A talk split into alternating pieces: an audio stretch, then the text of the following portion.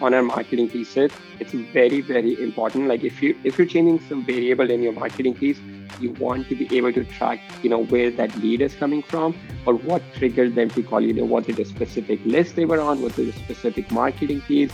So we would use a dedicated number, which you know we do recently. Like we would have a dedicated number for let's say direct mail if I'm mailing to vacant houses. What's going on, guys? This is the Passive Wealth Strategy Show, the show that will help you escape the Wall Street casino and build wealth on Main Street by investing in real estate. Today, our guest is Sharad Mehta. And today, we're learning about a number of things in his business. We learn about how he turned flipping 40 to 50 houses a year into a passive business where he spends one hour a week on that business. Really incredible.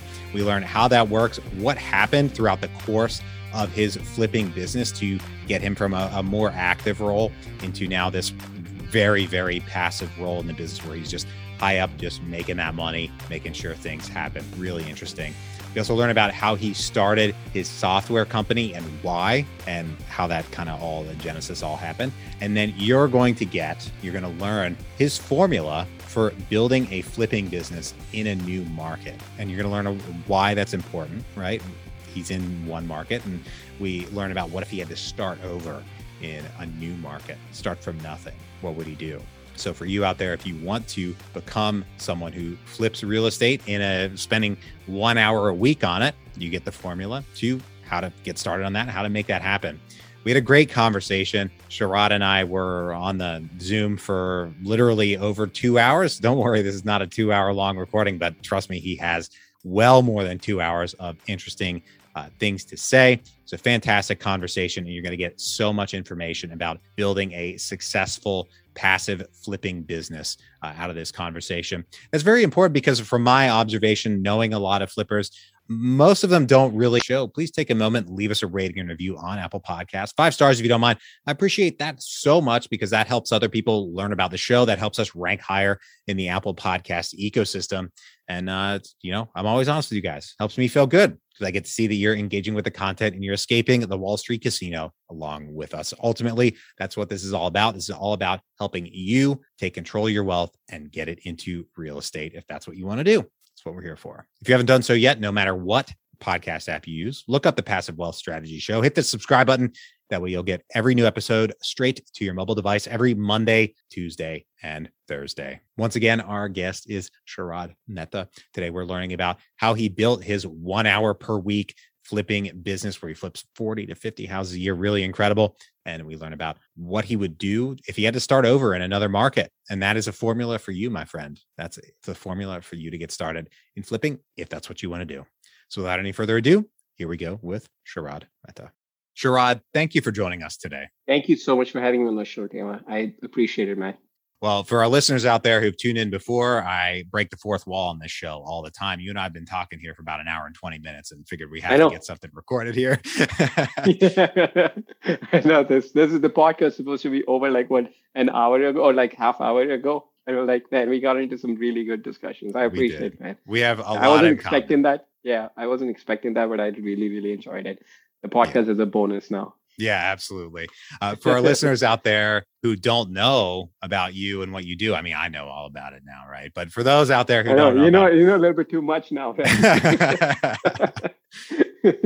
Can you tell us about yourself and your business, and then we're going to break into, you know, at least first the the flipping side of things. Cool. So I live uh, right outside of Toronto, Canada, in Oakville, suburb of 30 minutes outside of Toronto. I moved here last year in March 2020 and uh, I started my real estate investing in 2010 by buying buy and hold properties, rental properties. And then I, I bought few properties. And then 2012, around 2012, I started selling some properties to overseas investors, mostly Australian investors, because the Australian dollar was very strong at that point. So there's a lot of people, investors from Australia looking to buy properties in the US, you know, for rate of return, prices were low, and also you know they were hedging uh, you know uh, they were betting that the australian dollar eventually was going to come lower so they could you know benefit on that. So that and then from there i started doing a lot of fix and flip selling uh, properties to out of state investors turnkey properties you know your retail fix and flip. Uh, and then from there i started a property management company. This was while i was living in chicago So I invest in Northwest Indiana. So for anybody that's not familiar, it's, it's practically a suburb of Chicago, but it's in Indiana, uh, like 30, 45 minutes outside of Chicago. Uh, and then I moved to San Diego in 2015, and that's where I started my software company, REsimpli. Just mostly initially to manage my own business with everything I have going on. I wanted everybody in my team to be on one software, be able to track all the data and everything going on. Uh, so then, you know, REsimpli has grown to what it is now. Uh, but you know, at, at this moment, you know, I own recently my software company. I have a fix and flip business. We do about 40, 50, 40, 50 flips a year. I own a property management company. We manage about 160 units, and I own about uh, 75 units of my own um, uh, rental properties. Awesome. And right. for your flips, yeah. how many are you flipping a year now? About 40, 50 a year. Uh, I'd say 50% of those would be your retail flip, you know, uh, buying it and then rehabbing and putting it on the market for a homeowner to buy. I'd say other 50% would be selling to other investors as an investment property. So we have investors from all over the country that we sell properties to. So it's 50 50. Awesome. And how much time do you spend, would you say, on each one of those flips? So like in terms of hours? Uh, uh, me personally? Sure. Yeah. Uh, so if I spend more than hour, hour and a half per week in my flipping business, that means something somewhere is going really, really bad. So, uh, so we've really automated that part of the business. So again, it's, it's like really more than an hour and a half. That something has gone wrong somewhere. So that really strikes me. I, I figure it probably took you um, a while to get to that point, but Absolutely. something I've observed is I've I've never been a flipper myself, but I know a lot of flippers. Something I observed is most of them spend significantly more time than that on far fewer flips. Right. Right. I think part of that it was uh, you know when I moved from uh, Chicago to San Diego. So I, I you know I, I've, I've been investing since 2010. So in August 2015, I moved from Chicago to San Diego. So I still had this very active business. Um, I think one good thing that happened that I wasn't expecting was so previously what would happen is uh, let's say if I was living in Chicago and my plumber called me, you know, for one of my flips in Indiana, one of my other properties, and said, "Hey, there's a leak." And I would tell him, okay, you know, give me some time. I'll be there, or you know, I'll meet you there in an hour. I'll meet you there tomorrow. So once I moved to San Diego, that was not an option. I couldn't say, hey, you know, give me a minute. You know, I'll be on a flight and I'll see you in like a day. You know, for a hundred dollar league. So I think I was forced to kind of adopt to technology very, very fast. So now, once I moved there, the conversation shifted to, uh, you know, he would say the same thing. Hey, there's a leak. I'm like, okay, just how about you uh, make a video and send me on WhatsApp? Or how about you call me on FaceTime? Let's just look at it, just walk me through the video. Same result, and it just saved me a lot of time. So we started automating, you know, those processes. We started like, you know, making process around all of those things. And then we hired somebody on our team. So, uh, so now we do 40, 50 clips a year. My project manager actually lives in California and she hasn't been to Indiana. And I think she's been to Indiana uh, she's been with me for five years. She's been to Indiana, I think no more than two or three times. So she's managing entire operations from California. So imagine that. And I've I've been in Canada since March of 2020. I haven't been back to US since I moved there. And then it hasn't affected our business in any way. It's actually been a good thing that I'm out of it, you know, because then I'm forced to look at a very high level thing. And I don't think it would have happened if I were actually living in Chicago, because then I would feel like, hey, I live in Chicago. I live like 30, 40 minutes from my property. So I have to go look at, you know, what my plumber is saying. So once you are forced to be in a position, you know, that eh, like maybe that, that might be something that some local investors might want to try is, okay, like this one week, I'm going to just try to stay away and not go to one of my properties and see how I can manage those things, you know, and see how that works. So that that's an interesting point I wanted to get to here is is so you started in 2010, it's 2015 that you moved, and there was a right. probably snowball as you're doing more and more deals per year. Right. I guess is there a point at which you think it would have been maybe too early in the business to try to step back and turn it into you know turn it into more um, processes systems that kind of thing like until you kind of got to know it and then like how would you start to dip your toe in that water like how do you get going on that oh i mean i i I think knowing what I know now, I would have started earlier. I would have started while I was still in Chicago to start. I mean, I, I was still doing, you know, better job than I would say an average investor. Like, you know, one big influence, uh, you know, it's like some books that you read in your life that you don't think they would have a big impact. But then you start doing certain things. You're like, hey, I wonder why am I doing this? Then you go, oh yeah, it's because I read that book. So one of the books that I read was The E Myth. I don't know if you've read it. Uh, yes, yes. Amazing, amazing book. So I read that book. It was really amazing book. So and I started implementing some of those things, like simple things like, you know, we made a list of all the SKUs that we would use in our business, right? So initially when I used to flip houses, for me, it, it's just almost uh, you know, I, I felt the need to make every single of our flips look like Taj Mahal, or you know, this it has to be look like a million dollar house. But that's not very scalable. You know, what's scalable is you have like five or six set of finishes that you have, right? And then you rotate between different houses. You know, you, you because you're doing all these houses, but nobody else is doing, you know, like your buyers, they don't know that all your houses look the same or you rotate between five. Like for example, I'll give you an example. Like I, I wear the same t-shirt every day. I mean, not the exact same, but I have I have like like 10 of these t-shirts. So I wear the same one. So I get up in the morning. I don't have to think about it. I just put this on and that's it. Like the thing is, let's say if I didn't tell you this, right? And we met a year from now, we saw each other. If I ask, hey, what was I wearing? You would have no idea. like, I don't know, you know? Yeah and so it's like because you are going through that you tend to like internalize it you think too much about it but other people don't care. You know it's the same thing with the finishes you might think that oh i'm using the same product that i used in my last house but somebody else doesn't care about it. So i think that book was a big influence on just like kind of start thinking about it. And uh, so i started you know putting together some spreadsheets that you know we would say okay hey if plumber or electrician if you ever need to change a fan change a toilet this is SKU number. Don't even ask me, you know, this is our fixed labor cost. Just go and do that. So once I moved away from California, I mean, away from Chicago to California, then I was just forced to just, you know, like expedite like pretty much every other process that I had in my business, which was which was amazing. I mean, then in hindsight, I wish I'd done that sooner. I would have scaled my business even more.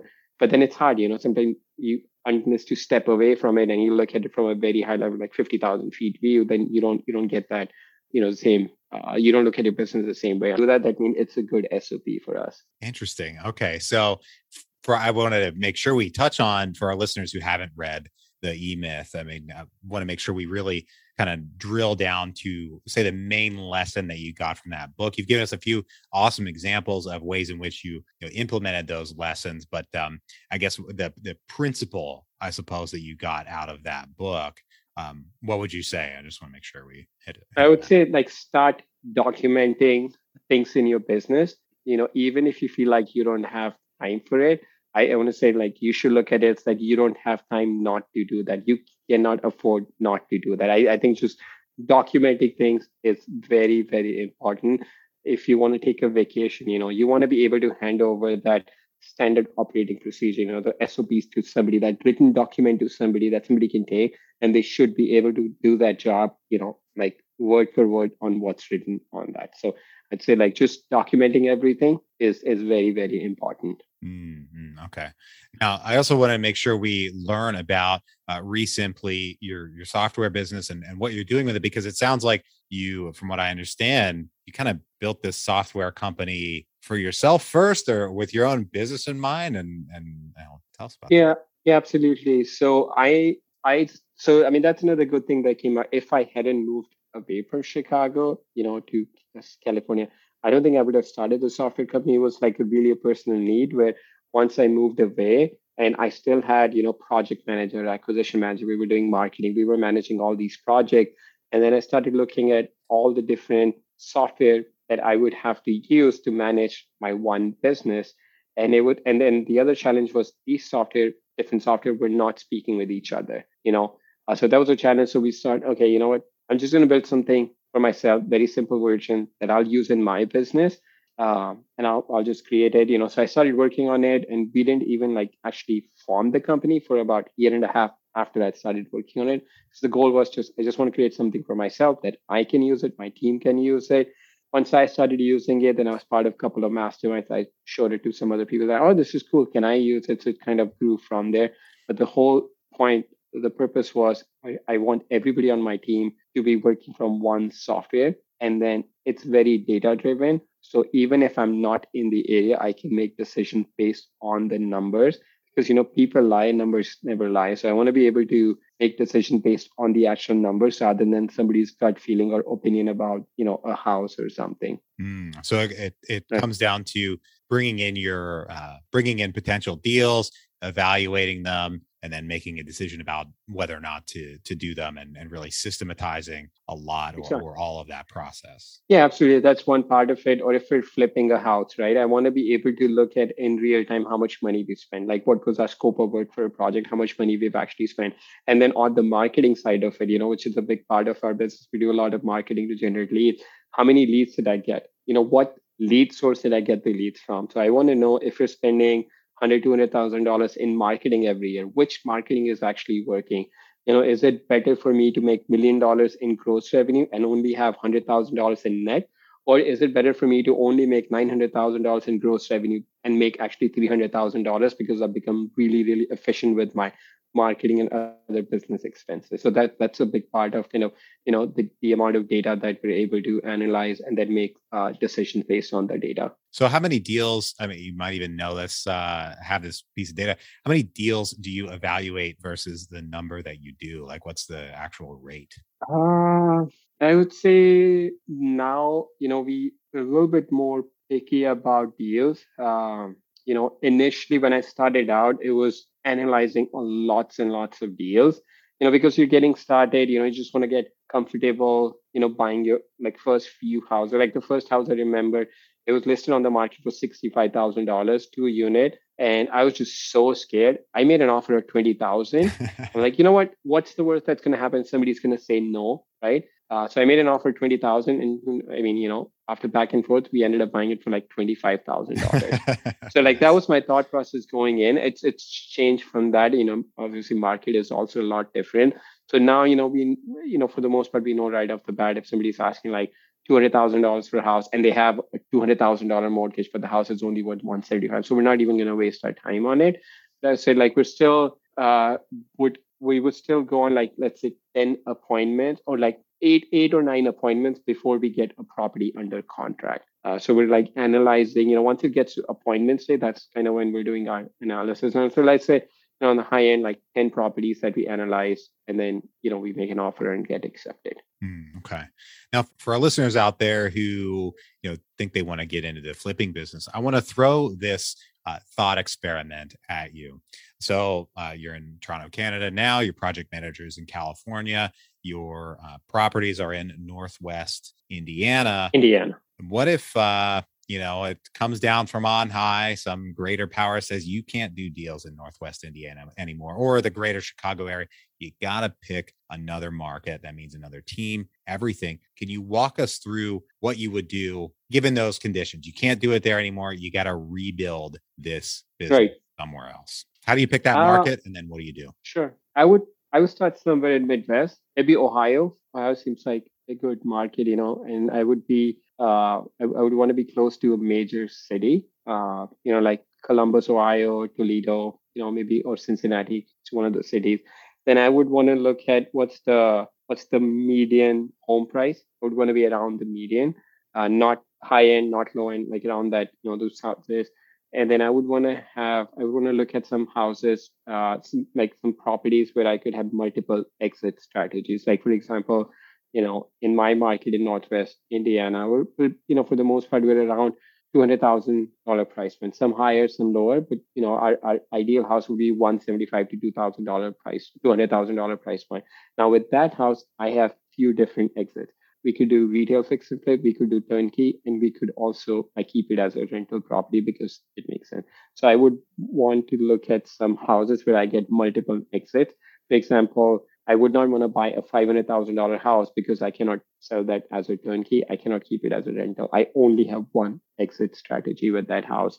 So I would want to be in that you know median home price like 150 and 250 on the high end because then with that price point you can do a couple of different things. So that's what i would want to look at. That's and then the, i would sorry i want to clarify that. That would be your arv target that's your, AR, yes okay. arv sorry. Yeah sorry. That's the arv so our purchase price would be uh, you know 30 40% lower than that depending on the repair but yes. So thank you for correcting that. So 150 to 250 on the high end. Ideally 150 to 200 is the price point i would want to be at depending on how much the house can rent for and you know a couple of other things.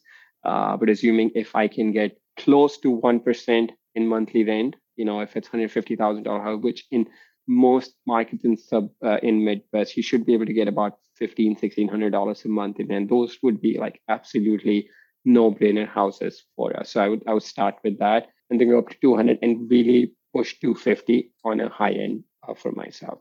And then i would look at um, then i would start and look at uh, list of i would pull a list of distressed houses you know based on people who have equity some other criteria like they might be absentee homeowners a property might be vacant they might be going through some other uh, need to sell their house like they might be going through a pre-foreclosure they might have a lien on their property. And then from there i would market to them through direct mail which tends to work best for us uh, and then a lot of other investors that we talk to like direct mail tends to be very consistent it's, it's a long-term play uh, then i would do direct mail to them uh, and then just have a good system in place to convert as many leads as possible into deals so that helps. Yeah. Yeah, absolutely. In that, um, I think that system question is important. Do you, for example, in those direct mail pieces, what's the call to action? What do you have them do? Do you ha- ask them to call you? Do you ask them to call somebody else? Yeah. So, so that's yeah, that's a great question. So, what we do is on our marketing pieces, it's very very important. Like if you if you're changing some variable in your marketing piece, you want to be able to track you know where that lead is coming from or what triggered them to call you? Know was it a specific list they were on? Was it a specific marketing piece? So we would use a dedicated number which you know we do recently. Like we would have a dedicated number for let's say direct mail if i'm mailing to vacant houses for example. So if i'm mailing to vacant houses i would have a dedicated number for my direct mail for vacant houses. Anybody calls back then we would use announcing service like call porter for example you know uh, and then they would take the initial call they would screen the call uh, ask some qualifying question. And if it's a good lead, then I would have somebody on my team work on that lead. But initial call, I would not take.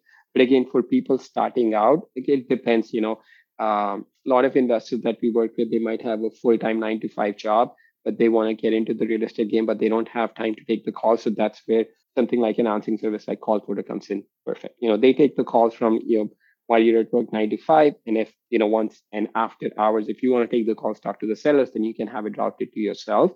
And once they take the initial call and it becomes a lead, it's, you know, somebody that's actually interested in selling their house. The house fits a couple of other criteria that you have. At that point, I would have somebody in my team like start working on it. But if I'm starting out initially, when I was, then I would work on that lead myself. I would go on an appointment. There's there's nothing you know, even if initially, even if somebody has a house, hundred thousand dollar house, they want hundred thousand for it, and it has a hundred thousand dollar mortgage, I would still go on an appointment initially because what happens is like you, you're building a process. Right when you initially go, you might go to a house, and um, you know, in Midwest, lot of markets have basements, so you might go to a house. You know, you're not going to buy this house because the numbers don't make sense, but it's still good to just get that initial fear out of your mind. You know, like the anxiety that you have about meeting these you know random homeowners and then just build a process. You know for example you might walk a house you might come out you're like oh shit i forgot to walk through the basement. Uh, and basement mm-hmm. could be very expensive you know expensive fixes. You know what if the wall is going in? You know that could be a pretty major expense. Like we used to buy a house a lot of houses from foreclosure auction. People houses that were going foreclosure and we could not get into the houses. So that's a risk we have to factor in but then we build a process for that. But if i'm going and meeting a homeowner, then I would want to have a process. Okay, next time, then I would add that to my checklist. Okay, first house I went, I forgot to look at the basement. Now it's in my checklist. If there's a basement, make sure you walk through the basement. So you start documenting that. And then now as your business scales, you can just literally give that checklist to somebody else and say, hey, job make sure you fill this checklist out. That's it, you know? Mm, okay. So now you're at the point where, okay, we got the process, we find a, find a house. We have to fix it up. Do you go in the yellow pages to find a, a general contractor to look at it, or, or how do you get that started when you you know don't have a contractor team already built? Yeah, so I would go to I start at a local REIA meeting uh, and just talk to other investors who are uh, you know maybe not somebody not somebody who is doing lots of deals because they might have their contractor busy. But let's say if you you know you're starting or doing one or two deals a year, then you might want to partnered up with somebody who's doing another one or two deals and then you can you can ask them hey do you know a good contractor? How about you know we give two projects to this contractor and try to get a better price for both of us. So that's one way of doing that. But i would start out at the local area and try to get referrals. Um, or other thing is look at uh, look at some of the houses that other investors investors have sold in your area, right? Go back to the local building department and find out which contractor pulled the permits and then reach out to those contractors. If you know their house looked really nice, it sold really quick on the market. So you know, you know, that contractor must have done a good job. So then I would, you know, go that's a little bit longer process, but then you would get some really good information of the houses that are flipped in your market, you know, find out who pulled the permit and just reach out to them directly. That is creative. I actually have not heard that one before. That is good. Yeah, we've tried it. Yeah, we've uh, or or you can just if if there's a work going on, you know, drive around the neighborhood. There's like so many flips going on. Uh, you know, you could see a building permit. Building permit usually has, you know, who's working, who owns the property, which contractor is going to work on it, so you can get that information. You know, if you see if you see like a a construction, you know, contractor van, you know, just write down their number, uh, ask them to make sure you always always check the references. That's another thing. One other thing. Um, so now we let our contractor buy the own materials, their own materials, just to like, you know, we pay a little bit more, but it's like much more streamlined process for us. But before, when we used to buy our own materials at Home Depot, we were like one of the largest buyer at our local Home Depot. So one other thing to do is like go to the local Home Depot and go to the pro desk and ask somebody at pro desk, hey, which contractor would you recommend? Somebody that's coming in day in, day out, and it's consistent, you know, comes early in the morning, because you know that person shows up on time. You know and ask the people at Prodesk, they would be they would be very very very helpful in helping you find a good contractor. Interesting. Those are all awesome ideas. That's creative too. Mm-hmm. you know that's that's yeah. different. Yeah oh, everything that we've tried you know used to, to get our contractors. So now we work with the we've been working the same contractor for four years now and i've never met any one of them personally. I've never talked to any one of them personally uh, now we've gotten it to the point where for my project manager, I have a separate bank account set up. So I just transfer money into that bank account and she writes all the checks from it. I don't even write any checks. I don't do any payment. I just transfer into that. And she's the one who's talked to our project manager, I mean, our contractors, plumbers, electricians that I've never talked. Even if they were in front of me, I would have no idea that, you know, they work on one of our jobs which is how I would want it. You know, just like very, very systemized at this point. Yeah, and, and hands off so that it can run without you there. It does run. Absolutely. Yeah. Absolutely. Yeah. Awesome. Yeah. One of the craziest closings I've done is my dad used to live in Tanzania. Uh, so I, I, even started a business in Tanzania, used clothing business. We used to export, no jokes, we used to export used clothing from US and Canada to Tanzania because people can't afford to buy uh, new, you know, pair of clothes, new new clothes. Levi's jeans were like just these hot commodity, by the way, for anybody that's donating their clothes. Uh, so we started. Uh, so I went there. I went to Tanzania a few times. So this one crazy closing that I did was uh, we were, you know, I, I, went with my family. We were on this African safari in the middle of Serengeti, and I had to I had to close on a deal, and we went to a local notary in Tanzania to close the deal, scan the paper. That was like the craziest closing that I did but but it was only possible because we had everything systemized to you know uh, at this point. Now at this point even like i don't even sign any sell side closing documents because i live in canada and then i've i've given power of attorney to somebody in my team. They just go sign the closing documents. Title company already knows where to wire the money. Uh, i just look at the final HUD to make sure everything looks good and then they go sign and that's it. Wow. That's awesome. Well now that we've given everybody the formula to build a passive, sort of passive, almost entirely passive flipping, remote flipping business. We're going to move on to the next part of the show. We're going to take a quick break for our sponsor. Have you ever wanted to invest in the private lending and debt side of real estate? You might find that going out and finding borrowers on your own is tough. When you find a borrower, you have the task of evaluating their plan all on your own. And the traditional way of lending private money highly concentrates your risk because you'll probably be funding the whole rehab loan on your own. That meant writing loan checks well into the hundreds of thousands of dollars, placing a lot of risk in individual borrowers and properties.